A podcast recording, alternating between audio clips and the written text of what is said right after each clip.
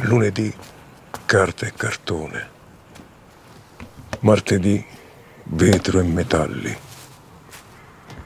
Mercoledì imballaggi in plastica. Il giovedì tocca all'organico.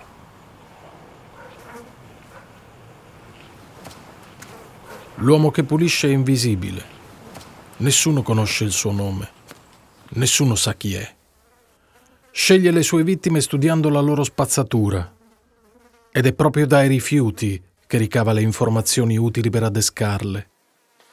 Non ci rendiamo conto di quanto rivelino di noi le cose che buttiamo via.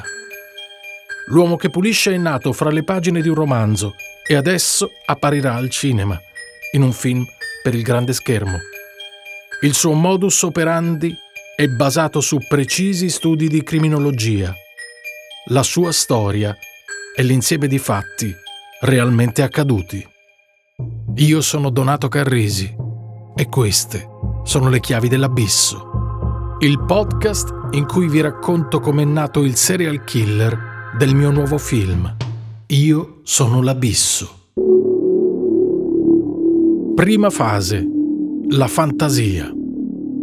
Il serial killer passa gran parte del suo tempo a pensare al crimine. Le fantasie giocano un ruolo fondamentale nel comportamento. Spesso sono stimolate con materiale pornografico, con il voyeurismo, con il feticismo, come nel caso di Marco Bergamo, che rubava le mutandine dalla biancheria stesa ad asciugare delle sue vicine di casa, o le comprava dalle prostitute. Anche Luigi Chiatti sviluppò una serie di fantasie circa la possibilità di rapire due bambini poco più che neonati per vivere con loro per un certo tempo in una tenda. Lo scopo era quello di risolvere i suoi problemi di solitudine. In quest'ultimo caso, però, la fantasia non ha un collegamento diretto con gli omicidi, perché Chiatti non pensò mai alla morte dei bambini che avrebbe rapito ma fu comunque alla base del rapimento e dell'uccisione della sua prima vittima. Senza parlare poi del fatto che Chiatti ha comunque realizzato in parte il suo fantasioso proposito, accumulando scorte di viveri ed acquistando una tenda e dei vestitini. Prima che nella realtà dunque l'oggetto del desiderio viene a lungo fantasticato. Il mondo interiore del serial killer è un intreccio di stimoli e tensioni ma quando questa interiorità non è più capace di contenerli, il passaggio all'atto è inevitabile. La pianificazione dell'aggressione è un modo per placare momentaneamente la loro voglia, ma è un palliativo. Essi infatti premeditano l'aggressione ma uccidono senza riflessione, nel senso che l'intenzione di uccidere può anche svilupparsi dopo, durante l'eccitamento o durante l'atto sessuale in subordine alla soddisfazione del bisogno. La loro vita interiore, quella dell'immaginazione, finisce col soppiantare quella reale. Le loro fantasie sadiche diventano la loro realtà e acuiscono il loro isolamento.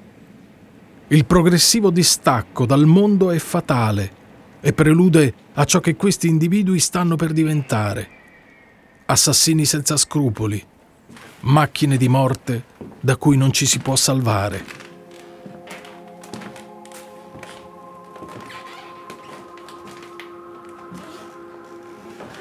In questa prospettiva il serial killer comincia a modellare la realtà che lo circonda a seconda della sua fantasia.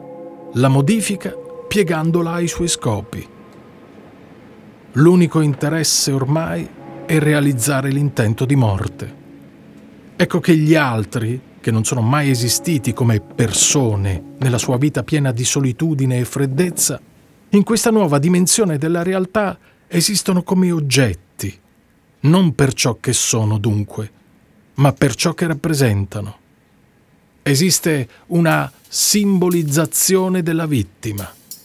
La vittima diventa obiettivo, Termina la fase iniziale della fantasia e comincia la seconda fase del comportamento di un serial killer, pianificazione e organizzazione del delitto. La terza fase è quella della ricerca e selezione della vittima. Per alcuni serial killer è fondamentale che possegga determinate caratteristiche. Il loro comportamento rivela un certo infantilismo psicologico che dipende dal complesso di inferiorità che covano. Loro odiano e invidiano la vittima, che possiede ciò che a loro manca. Scelgono le persone più deboli e vulnerabili da poter controllare e manipolare. Le bambine di Curten, gli emarginati e i vagabondi di Zinnanti. La quarta fase quella dell'uccisione è diversa da quella di un normale omicidio. In molti casi il serial killer cerca di rispettare con attenzione un preciso rituale. C'è prima di tutto l'inganno, la mistificazione attraverso cui egli riesce a ottenere la confidenza e quindi la fiducia della vittima. Spesso ricorre a un trucco. Per esempio, Gessi prometteva un lavoro. Kemper dava passaggi agli autostoppisti Bandi portava spesso con sé dei libri per spacciarsi per uno studente e infondere fiducia.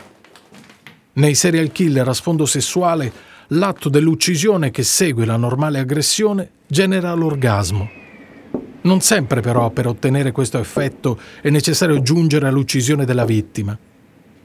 Peter Kurten, per esempio, il famigerato mostro di Düsseldorf, si accontentava di veder sgorgare il sangue dalle ferite inferte per sentirsi sessualmente appagato.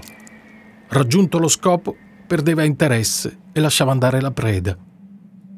Capita anche che il serial killer non consumi l'uccisione perché nel momento in cui sta per farlo qualcosa, un meccanismo che all'improvviso viene sbloccato da un gesto o da una parola della vittima, lo ferma.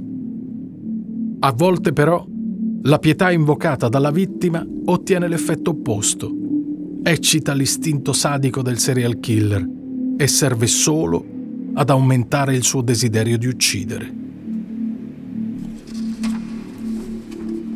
L'ultima fase è quella relativa alla sistemazione dei resti. Dopo l'uccisione il serial killer tende a lasciare il corpo della vittima sulla scena del delitto, ovvero a trasportarlo altrove.